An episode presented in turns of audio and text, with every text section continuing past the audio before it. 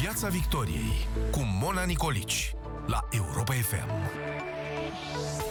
Bună seara tuturor, bine vă regăsesc la Piața Victoriei. Astăzi mi-am propus să vorbesc despre educație în, în perioada pandemiei, dar aș vrea să aflu foarte mult uh, părerea voastră a elevilor, a profesorilor, a părinților despre cum a fost educația în această perioadă, în această perioadă online uh, și mai ales mi-aș dori foarte mult să aflu de la voi cum vedeți educația după pandemie. Pentru că, sigur, este o perioadă uh, provocatoare pentru toată lumea. Educația și sănătatea sunt cele două domenii fără care o țară nu se poate dezvolta nici măcar într-o situație normală. Acum, în situație de criză, este cu atât mai relevant relevant ce se întâmplă și poate că este și o oportunitate pentru noi toți să schimbăm ceva. Um, a trecut, iată, aproape o lună de când s-au suspendat uh, cursurile în România și uh, tot atâta timp de când elevii, profesorii și părinții sunt puși în fața acestei mari provocări, unei provocări inedite, unice până în acest moment, și anume educația la distanță. Câtă școală s-a făcut uh, până acum cam știm. Uh, nu cred că e mare diferență față de ce s-a întâmplat înainte de această criză până la urmă, în sensul în care uh, pe principiul omul sfințește locul, așa s-a întâmplat și acum. Unii au făcut mai multă școală, alții au făcut mai puțină, iar alții aproape deloc. Uh, diferența, din punctul meu de vedere, vine din perspectiva părinților, a celor care au fost nevoiți să-și împartă timpul între sarcinile de serviciu, uh, timpul pe care trebuia să-l aloce copilului pentru educația lui, dar și pentru timpul liber, căci Asta e, copiii au stat acasă și au avut nevoie de părinți și, probabil, în ultimul rând, treburile casnice. În aceeași măsură, profesorii au uh, fost provocați și au dat piept cu competența sau incompetența lor în ceea ce privește folosirea tehnologiei. Um, ieri premierul anunța că o parte dintre bugetari vor intra în șomaj tehnic, dacă această decizie însă nu îi privește și pe profesori. Încercăm să aflăm astăzi uh, cum evaluați uh, sau cum evaluăm noi toți activitatea profesorilor în această uh, ultimă lună, dacă merită să fie plătiți, am avut și întrebări de genul acesta, sau dacă ar trebui să intre și ei în șomaj tehnic, sau măcar o parte dintre ei, sau partea administrativă măcar a școlilor, um, și să vedem cum ar trebui să să arate educația după această pandemie. Cum ar trebui să fie școala românească uh, după ce trecem de această perioadă. Așteptăm mesajele voastre pe WhatsApp la 0728 111222, dar ne puteți urmări video și pe pagina de Facebook Radio Europa FM și europafm.ro. Prima mea invitată din această seară este alături de noi într-o triplă calitate de profesor, de părinte, dar și de cercetător la Institutul de, pentru Cercetarea Calității Vieții. Claudia Petrescu, bună seara! Bună seara și ție și ascultătorilor uh, Europa FM. Uh, Claudia, um, cum te-ai descurcat în perioada asta? A trebuit să stai acasă cu copilul, uh, care trebuia să facă și ceva școală, uh, trebuia să și predai, să-ți faci și munca de la institut. Care au fost provocările cele mai mari? Uh, păi, uh, haideți să le luăm puțin în ordine, că uh, provocarea au fost pe toate fronturile, dar uh, cred că prima provocare a fost să lucrez cu copilul acasă și asta n-a fost uh, deloc ușor. A doua, să încerc să faci teme și cu copilul. Fetița mea este mai mică, într-adevăr, este la grădiniță, dar tot am avut ceva teme acasă și mărturisesc că mm, a fost destul de dificil pentru că temele le primești pe WhatsApp sau pe Facebook și trebuie să ai toată tehnologia necesară ca să poți să îi pui copilului fișele în, în față. Adică ar trebui să ai acasă o imprimantă ca să poți să... Imprimantă, evident, ca să poți să, să printezi toate fișele. Nu mai spun că sunt părinți, dacă mai avem și lucru manual sau alte chestii, trebuie să ai și celelalte materiale necesare să poți să faci uh, ceea ce ai nevoie cu copilul pentru școală sau grădiniță. Dar ca profesor, cum, cum a fost experiența ta? Uh, Cât de greu sau de ușor a fost? Um, în prima fază n-a fost ușor de, deloc, pentru că a trebuit cumva să ne adaptăm la uh, tehnologie și să putem să ținem un curs în care nu vezi uh, studenții, ci uh, vezi cumva, îi auzi doar când îți pun întrebări și pentru noi și pentru ei a fost greu. Prima săptămână, numai cât a durat să avem toate adresele de e-mail și să punem în uh, sisteme adresele de e-mail, să testăm și așa mai departe, a durat. Pentru că nimeni nu ți oferă suport pentru aceste activități. Uh, educația la distanță nu înseamnă că poți să prezinte pe un PowerPoint sau uh, doar să le ții o prelegere și studenții să înțeleagă. Înseamnă mult mai mult decât atât. Iar noi nu avem tehnologia pentru așa ceva. Uh, ce ai făcut cu aplic- ce aplicație ai folosit pentru predare? Uh, noi am folosit Zoom și Google Classroom. Uh-huh. Și, uh, Dar uh, sunt a... și alți colegi, fiecare, deci nu a fost o aplicație uh, care să ne fie oferită la toți și toată lumea să folosească acea aplicație. Fiecare cum s-a descurcat. Uh, nu, uh, sunt colegi care au folosit Moodle, sunt colegi care folosesc uh, uh, alte programe. Depinde de fiecare cu ce s-a priceput să lucreze mai bine și ce a știut să folosească. Și ai simțit Sau că ai reușit să le transmiți? Care... Ai reușit să le transmiți studenților tăi ce aveau ei nevoie în perioada asta? Uh, n-aș putea să spun dacă le-am uh, transmis și asta pot să fiu sinceră. Uh, cursurile au fost făcute normal, cu materiale suport și așa mai departe, dar uh, este destul de dificil să-mi dau seama cât au înțeles și cât n-au înțeles în condițiile în care nu-i vezi. Uh-huh. Spune-mi, ca și cercetător, ești sociolog la Institutul pentru Cercetarea Calității Vieții, ce poate să facă, să facă cercetătorul în acest moment, cercetătorul în educație, ca să ajute la ridicarea nivelului calității educației din România? avem nevoie de studii care să ne arate unde sunt problemele și o să ziceți studii în această perioadă, dar uh, culmea este lumea răspunde mult mai mult în această perioadă, probabil pentru că are timp, uh, fiind mai mult acasă. Dar uh, avem nevoie de date să știm unde am greșit. România a avut destul de mulți bani pentru digitalizarea educației pe care nu i-a folosit sau nu vedem rezultatele, pentru că dacă am fi văzut rezultatele, nu aveam aceste probleme în care o grămadă de elevi nu au acces la aceste uh, cursuri online sau la servicii de educație oferite online.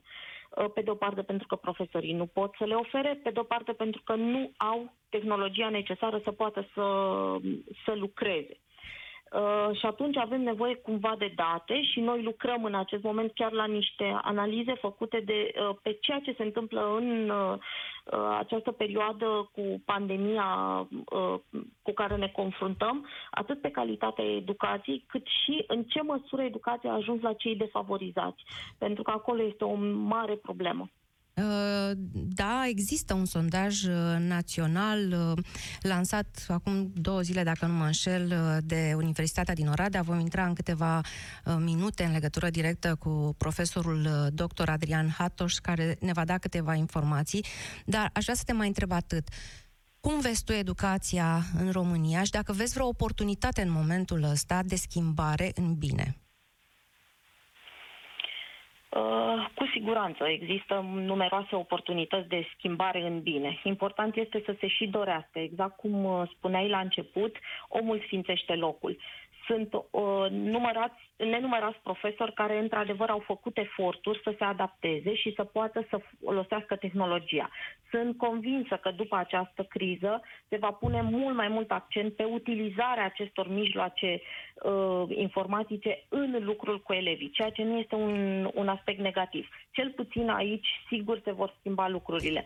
Depinde apoi uh, de fiecare profesor cât îți va dori să învețe, pentru că avem nevoie de cursuri pentru ei să știe să folosească, în primul rând, aceste mijloace. Știi ce? Eu am făcut un mic sondaj uh, astăzi printre elevi și știi ce îmi spuneau? Am niște întrebări foarte bune pe care o să-i le trimit și trebuie să spun că doamna ministru a educației, Monica Anisie, trebuia să fie astăzi în emisiune, din, dar din cauza unei întâlniri video cu ministrii educației din uh, Uniunea Europeană a trebuit să amâne, dar mi-a promis că va veni și vom discuta împreună despre ce se întâmplă în acest moment și mai ales despre ce vom face după. Și toate întrebările pe care am să le primesc și pe care le-am primit deja de la elevi, de la părinți și de la profesori, am să-i le adresez doamnei ministru. Uh, dar una dintre, unul dintre lucrurile pe care le-am aflat de la elevii din România, de la unul dintre liceele mari din București, este că părerea lor este următoarea. Uh, profesorii care la școală, într-o educație clasică, acolo, când sunt în, în ore, care își dau interesul și acolo, au făcut-o și de data asta, și acum. Au că, căutat soluții, au întrebat pe elevi, unii dintre ei chiar au învățat de la elevii lor cum să folosească tehnologia. Cei care nu sunt interesați și n-au fost niciodată și vin la școală doar ca să-și ia salariu, nu au fost interesați nici acum și nici nu vor fi nici măcar după ce va trece pandemia. Ce facem cu asta, Claudia? Oh, aici este o problemă, dar cu siguranță cred că există și măsuri pentru a crește um, calitatea predării, pentru că de fapt de asta vorbim, de calitatea predării. Um, va fi greu, pentru că, într-adevăr, avem mulți profesori care nu au făcut eforturi, dar n-aș vrea să vorbesc numai despre cei care nu au făcut eforturi. Cu siguranță se vor vedea. Ministerul în acest moment a trimis chiar să se facă rapoarte de activitate săptămânale. Din păcate, nu înțeleg de ce lucrul acesta s-a făcut la o lună după ce a izbucnit criza și elevii au rămas acasă. Aceste rapoarte ar fi trebuit făcute săptămânal, iar Ministerul să caute soluții pentru uh, a le pune la dispoziție tehnologie, pentru că au fost bani europeni investiții în așa ceva. Uh, cred însă că au nevoie de, de pregătire și Ministerul trebuie să pună accent pe lucrul acesta. Dacă nu doresc să facă lucrul acesta, să se găsească o modalitate cumva de a lua acei oameni care într-adevăr au vocație pentru așa ceva. E, e un subiect greu și știi lucrul ăsta. Sindicatele din învățământ sunt uh, foarte rezistente la a schimba uh, tipologia profesorului și de a schimba și de a aduce oameni tineri în sistem. Uh, mai e vorba și despre politizarea sistemului, care este valabil și pentru educație ca și pentru sănătate. Îți mulțumesc foarte mult și da, este foarte adevărat, sunt multe cazuri de profesori sau de școli din România care au, uh, au făcut lucruri bune și tocmai de aceea o să intru în legătură cu directorul unei școli profesionale. Pentru că m-am întrebat foarte mult dacă în această perioadă uh, colegii mari din București nu au făcut școală, deși sunt școli renumite. Ce se întâmplă cu școala profesională, acolo unde condițiile sunt cu totul uh, uh, altfel decât uh, la liceele teoretice. Dar am ales astăzi pentru noastră un model de bună practică, să vedem cum s-a întâmplat acolo școala, pentru că nici acolo lucrurile nu sunt, n-au fost ușoare. Uh, o salut uh, pe doamna director Daniela Croitoru, directorul școlii Kronstadt din Brașov. Este o școală profesională renumită, poate unii dintre dumneavoastră știți sau nu, dar în jurul școlii Kronstadt din Brașov s-au uh, strâns mai multe companii germane care au investit foarte mult. Există softuri și apropo de asta, bună ziua, doamna Croitoru! Uh, bună ziua! Bună ziua! Mulțumesc vă, pentru invitație. Vă mulțumim și noi că ați acceptat invitația. Um, ne mă întrebam dacă există și, așa cum spunea doamna Petrescu înainte, o monitorizare a activității profesorilor în această perioadă. Um, reacția de la minister a venit destul de târziu. Uh, e, nu, e foarte greu să fie acum la Ministerul Educației, e foarte greu și nu cred că ar vrea cineva să fie acolo în momentele astea. Dar, cu toate astea, sunt lucruri care există în România și care ar putea fi folosite ca și modele de bună practică. Și știu că la uh, școala Kronstadt există un soft pus la dispoziție de angajatori prin care se monitorizează activitatea profesorilor în mod curent orele pe care le fac profesorii, câți elevi au la oră în momentul respectiv, cum evaluează, ce anume fac, inclusiv din punct de vedere al practicii. E adevărat? Uh, Eh, da, este uh, să fac o precizare. Acest soft pe care îl folosim, de fapt, această platformă pe care o folosesc uh, colegii mei și elevii școlii noastre, de fapt nu este pus la dispoziție de către angajator.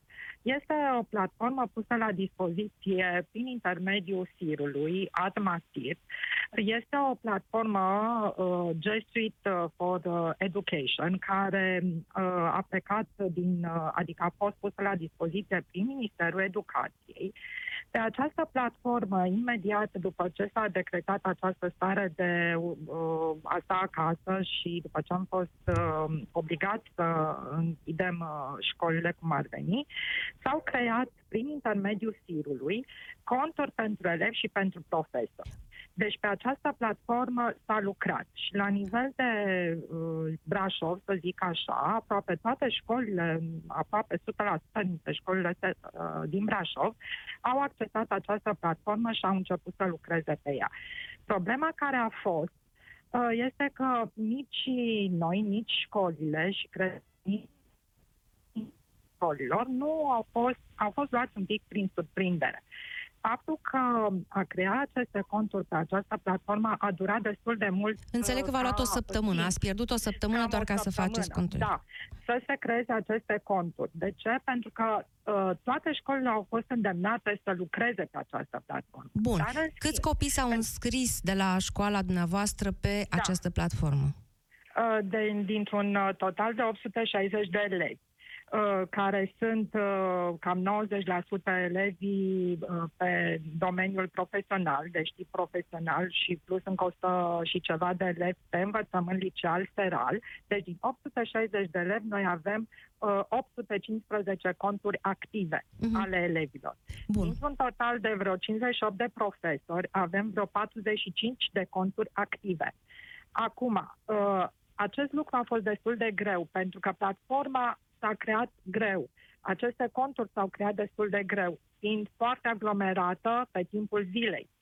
Bun, uh, bun, da. de acord. Cum au lucrat profesorii dumneavoastră cu această platformă? Cum a fost interacțiunea lor cu elevii? care erau în diverse zone din jurul Brașovului, bănuiesc, nu? Și în zone rurale. Din țara. Exact. din țară. Deci, majoritatea copiilor noștri provin din uh, mediul rural, să zic așa. Uh, medii în care poate internetul sau nu au posibilități copiii efectiv să aibă tehnologia adecvată acasă. Uh, profesorii au folosit până la accesul pe această platformă, au folosit foarte mult grupurile de pe WhatsApp și le-au trimis uh, elevilor materialele necesare prin intermediul fotografiilor ca să poată să fie ușor accesate de către elevi materialele pe care vroiau să le uh, pună la dispoziția elevilor. Deci Acum, au știut profesorii noi... dumneavoastră să lucreze cu tehnologia sau mai puțin? Uh, majoritatea uh, folosesc această tehnologie. Uh, folosesc telefonul și WhatsApp-ul. Fost Uh, telefonul și WhatsApp-ul. Singurele probleme care au apărut sunt la anumiți profesori care, să zicem așa, sunt plătiți la plata cu ora fiind pensionari și noi îi avem ca și angajați. Dar majoritatea profesorilor au folosit WhatsApp-ul, le-au trimis materialele, sau folosit mail-ul sau uh, grupurile ca să le trimită materiale. Nu s-a mhm. mers pe comunicarea de noi cunoștințe, ci s-a mers pe aprofundarea cunoștințelor care au fost predate până la data de 11 martie. Uh, de asemenea, uh, au accesat și alte platforme, sau să zic așa, aplicații, aplicația Zoom, care le permite să intre și online pe anumite materii. Dar uh, de un real folos pentru noi au fost și tutorii de practică. Așa cum ați spus și dumneavoastră, noi suntem în parteneriat cu mai multe companii din județ pentru școlarizarea acestor elevi și tutori care au putut să acceseze anumite softuri din cadrul companiei au putut intra online pe Zoom, de exemplu, sau chiar pe Google Classroom după ce s-a creat această platformă și să țină legătura în permanență cu elevii lor. Uh, Trebuie să mai spunem mulțumesc. că tutorii de practică sunt veniți din partea angajatorilor, adică da, ei sunt, sunt oameni care uh, știu să folosească tehnologia. Angajați. Exact, uh-huh. sunt angajații companiilor.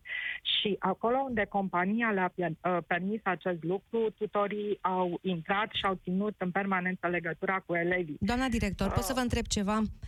Da, spuneți, vă rog. Ce notă le-ați da profesorilor pentru activitatea lor în această perioadă? Așa cu ce au avut ei da. la dispoziție. Cu ce au avut uh, la dispoziție. Deci, să zicem așa, la 80% le-aș da 19.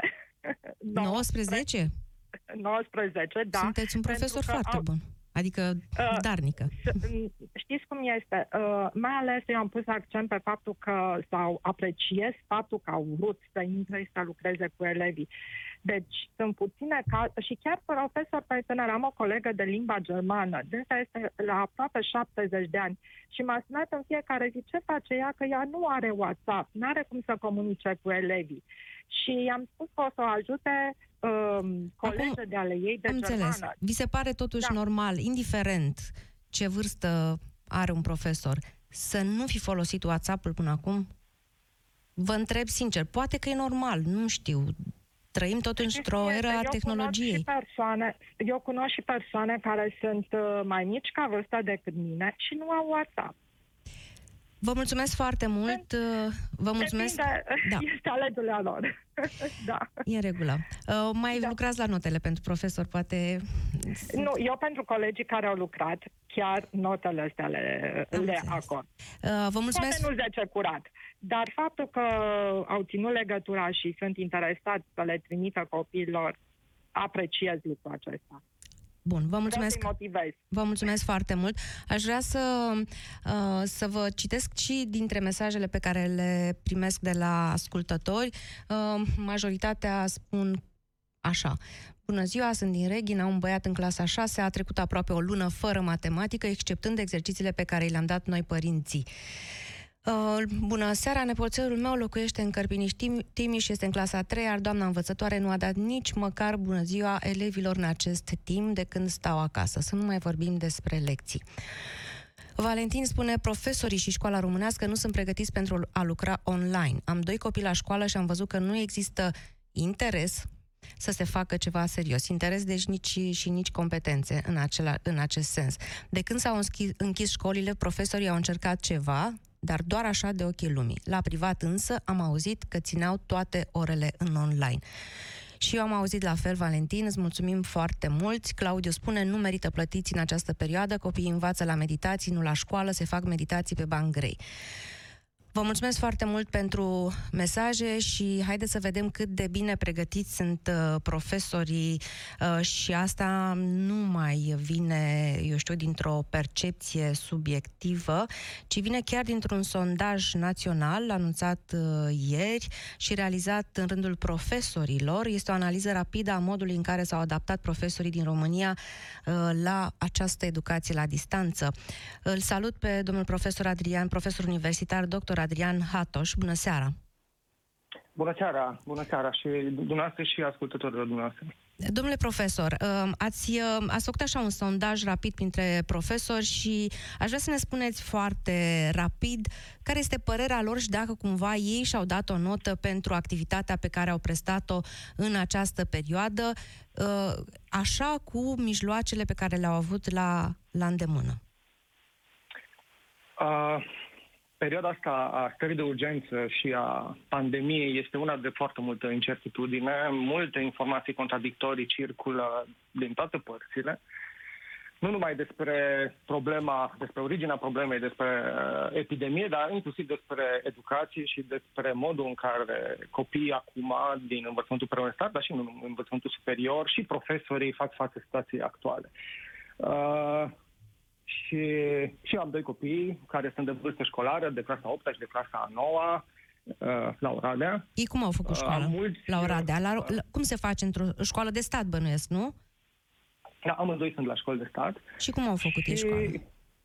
uh, e adevărat că uh, numărul, sau sau cum să zic eu, cantitatea de conținut pe care o parcurg de când a început uh, starea de urgență și s-au suspendat orele, cu siguranță este mai mică. Uh, și asta pentru că intensitatea muncii pe care o presupune comunicarea online din partea profesorilor, dar și din partea uh, elevilor este mai mare, este mai greu să se concentreze, uh, nu au aceeași supraveghere, nu au feedback-ul reciproc pe care îl dau elevii între ei când sunt la sala de clasă, nici profesorul nu poate monitoriza în timp real. E, presupune mai multă disciplină din partea elevilor și mult mai multă pregătire din partea profesorilor. Deci se țin ore, dar uh, părerea mea că nu se țin în același, uh, cu aceeași intensitate ca și la, uh, în învățământul normal.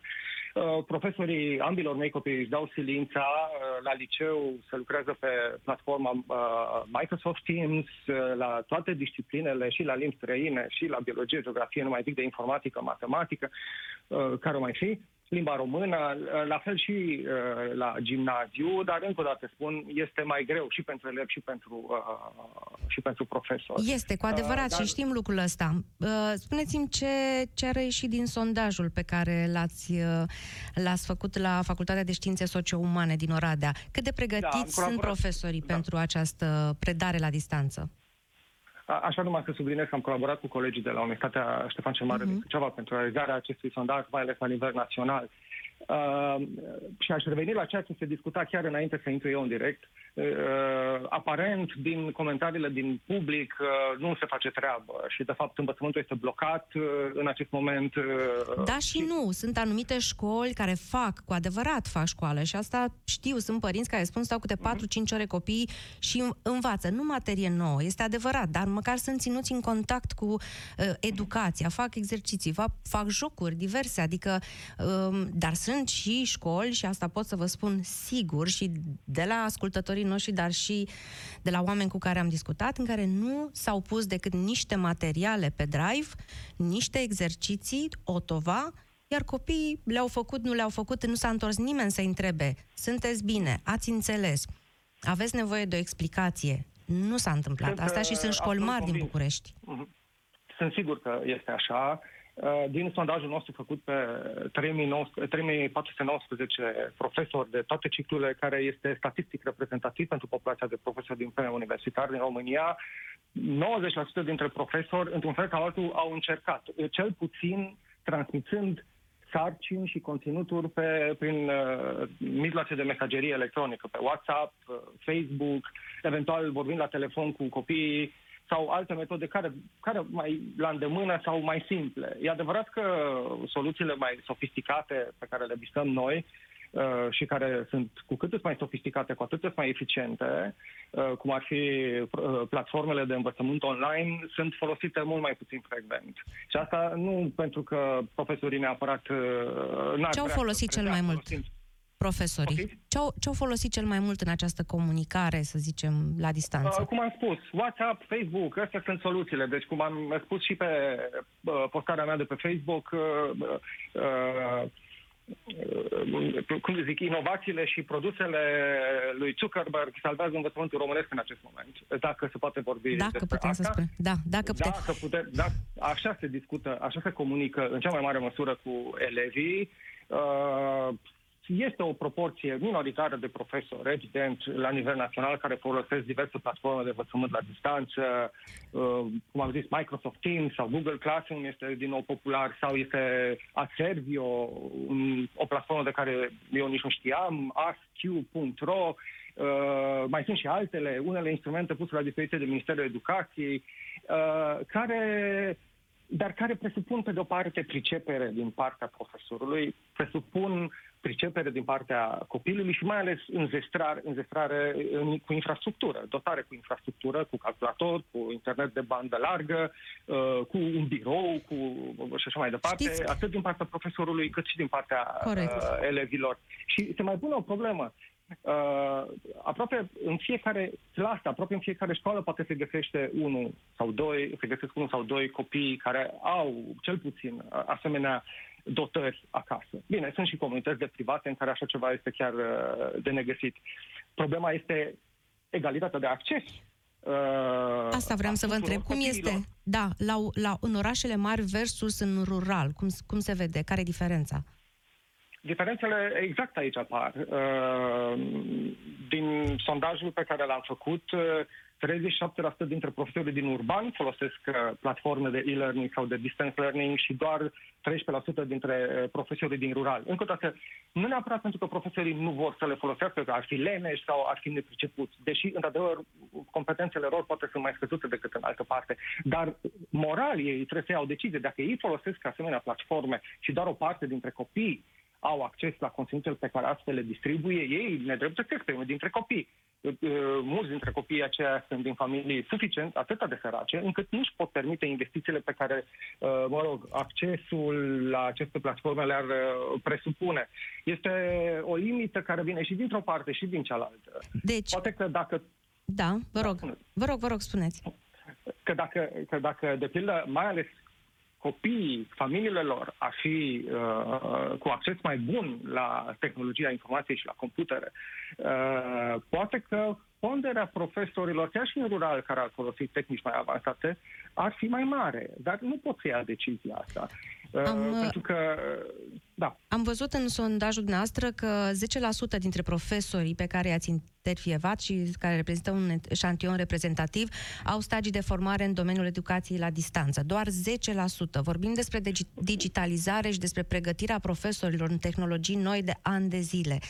Uh, dacă ar fi să mm, faceți o recomandare Ministerului uh, Educației după acest sondaj, după această experiență, care ar fi lucrul pe care l-ați transmite să-l facă? Ca să egalizăm distanța asta măcar între, uh, sau să micșorăm distanța între urban și rural. Da, în primul rând, cred că ar trebui să investească masiv în infrastructura electronică în școli și mai ales în școlile din mediul rural. În al doilea rând, ar trebui să investească masiv în competențele digitale ale tuturor profesorilor și să egalizeze competențele digitale și competențele specifice pentru predarea la distanță între profesorii din mediul rural și profesorii din mediul urban. Există o oarecare diferență uh, și să facă în așa fel încât copiii care sunt din categorii defavorizate, sărace, din mediul rural, din diverse comunități uh, deprivate, să aibă un acces susținut Uh, la tehnologia informației. Pentru că mai e un lucru. Degeaba există un laborator de informatică într-o școală. Dacă el este permanent închis Uh, pentru că directorul se teme că se vor fura calculatoarele sau se strică calculatoarele, știe că nu are bani să le repare, pentru că nu este folosit la capacitatea lui, pentru că profesorii de fapt nu știu să-l folosească. Pentru că de fapt pentru că, de fapt, școala se face, sau directorii, nu știu, n-aș vrea să intru în subiectul ăsta, că e un subiect care, pe care în care ne vom pierde. Oricum, vă mulțumesc foarte mult, mai am o invitată importantă.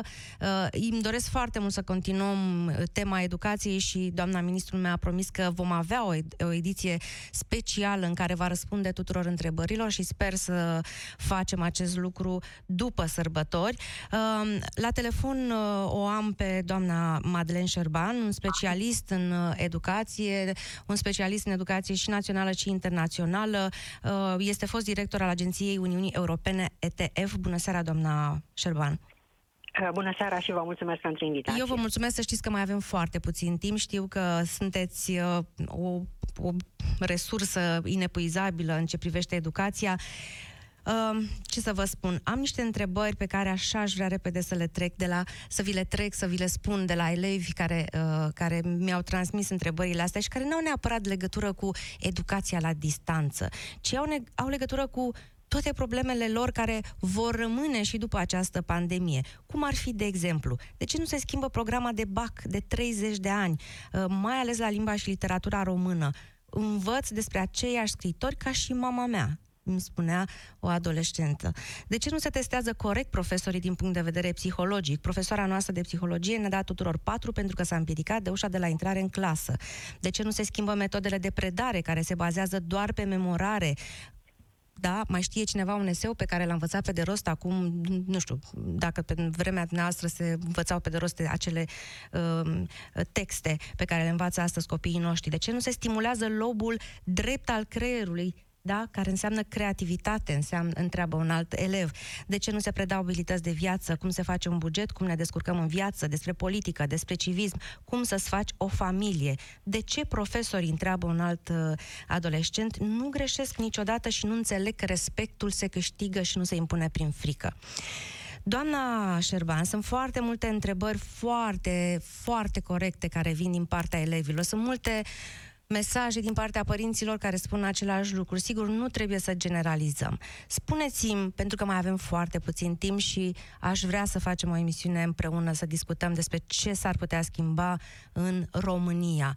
Care sunt cele trei lucruri importante pe care ar trebui să le facă orice guvern pentru a ridica nivelul de educație în România? Și care sunt oportunitățile pe care le vedeți în acest moment și pe care le-ați transmite Ministerului Educației?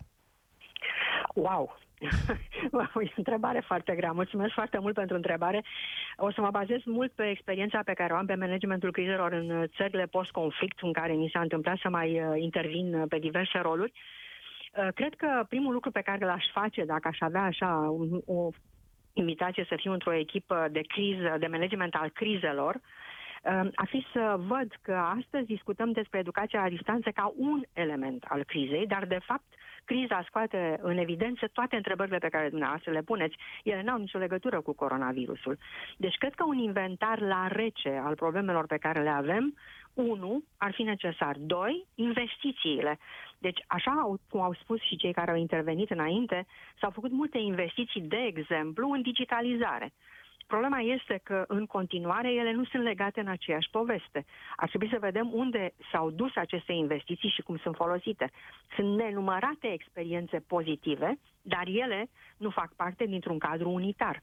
Deci ar trebui să avem un cadru unitar cred, evidențiem experiențele bune, deci aceasta ar fi a doua propunere pe care aș face-o, și trei, Sigur, eu de la bun început trebuie să spun că nu consider că educația la distanță va înlocui educația uh, pe care o facem prin diverse alte mijloace și contextele de învățare formală vor rămâne în continuare cu episoade de față în față, dar aș vrea să atenționez și asupra faptului că transformarea prin digitalizare este o realitate pe care România trebuie să o urmeze în toate domeniile, deci și în educație. Eu cred că trebuie să se gândească și guvernul României de azi, de mâine, de ieri, uh, la faptul că este vremea coerenței și a unei investiții sistematice în dezvoltări de sistem care să aibă în considerație cercetarea, exact. și care exact. să se ducă către noile tehnologii.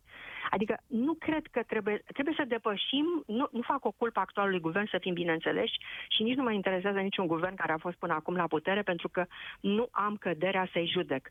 Dar uh, între populism și extremism nu e mare diferență motiv pentru care nu cred că avem nevoie decât de încredere. Societatea noastră este destul de um, caracterizată de, vedeți și acum, privatul cu bugetari, este despre noi și voi, în mod sistematic, tot ceea ce auzim. Spuneți-mi, vă rog, mai avem două da? minute, da? atât. Vă rog. Un minut, de fapt. Trei lucruri importante pe care le-ați face dacă ați fi ministrul educației și n-ați avea nimic de pierdut ați spune, domnule, ăsta este, ăsta e momentul în care eu pot să schimb ceva pentru educația uh, din România, trei lucruri de politici generale care sunt esențiale pentru ca sistemul de învățământ din România să aibă profesori mai buni, mai performanți, poate chiar mai tineri, um, și, o refo- și o programă adaptată nevoilor actuale și niște uh, copii unul... fericiți care să pună elevul în centrul educației, nu profesorul, nu sindicatele, nu partidele politice. Uh, eu sunt convinsă că și actualul guvern, nu, deci nu, încă o dată, nu discutăm persoane și discutăm idei. Mm, corect. Primul lucru care ar trebui să-l facă toți cei care fac, ar trebui să comunice. Deci lipsa de, de mesaj către societate te duce la și mai multă neîncredere și nesiguranță. Deci trebuie să comunicăm cu oamenii. Ceea ce aș face ar fi să mă înconjor de oameni care demonstrează competență, și pe care uh, să-i am în situația doctorului care recomandă tratamentul cel potrivit. Iată, acum aud că cercetarea se ocupă de tratamentul pentru coronavirus și nu prietenii sau eu știu ce alte grupuri. Ați, uh, deci... ați spune directorii de la școli pe criterii de competență, de performanță și le-ați dat targeturi pentru evaluare sau, ați, sau de fapt, ați avea curajul să depolitizați sistemul de învățământ? Uh, Ultima întrebare. Eu, eu personal da, pentru că nu văd de ce n-aș face. O problema însă este cine m-ar susține într-un astfel de demers. Toți elevii și românii, mă gândesc. Nu știu, cine ar trebui să o facă? Președintele, premierul, cine ar trebui să ia decizia Nu, asta? ar trebui să o facă toți cei care a spus dumneavoastră. Însă, vedeți, dumneavoastră, noi facem foarte, de foarte multe ori compromisuri și derogări de la normalitate, iar compromisurile le facem chiar și părinții pentru copii. Lasă că e bine și așa ca să ia coronița anul acesta. Deci, aceste mici compromisuri pe care Dați-mi le facem... o speranță, doamna Șerban. O speranță, Sunt vă un rog. om sunt un om optimist și am, am convingerea că această criză, dacă nu ne trezește, ne omoară. Vă mulțumesc foarte mult, uh, ați spus frumos, ați încheiat frumos, vă mulțumesc din suflet, se încheie, se încheie Piața Victoriei foarte curând. Aș vrea să vă spun atât, ce a spus Maria Montessori, un, uh, o creatoare a unei metode speciale de educare despre care sunt convinsă că știți. Spune așa, să nu educăm pe copiii noștri pentru lumea de azi. Această lume nu va mai exista când ei vor fi mari și nimic nu ne permite să știm cum va fi lumea lor. Atunci să învățăm să se adapteze. Să sperăm că va reuși școala românească, vom face mai multe emisiuni despre educație și sperăm să putem să schimbăm ceva. Vă mulțumesc foarte mult pentru această seară. Vă doresc sărbători frumoase celor care sărbătoriți Paștele în, acest, în aceste zile. La mulți ani sărbătoriților de flori. Să fiți sănătoși, să ne vedem cu bine, să ne auzim cu bine săptămâna viitoare. Piața Victoriei cu Mona Nicolici la Europa FM.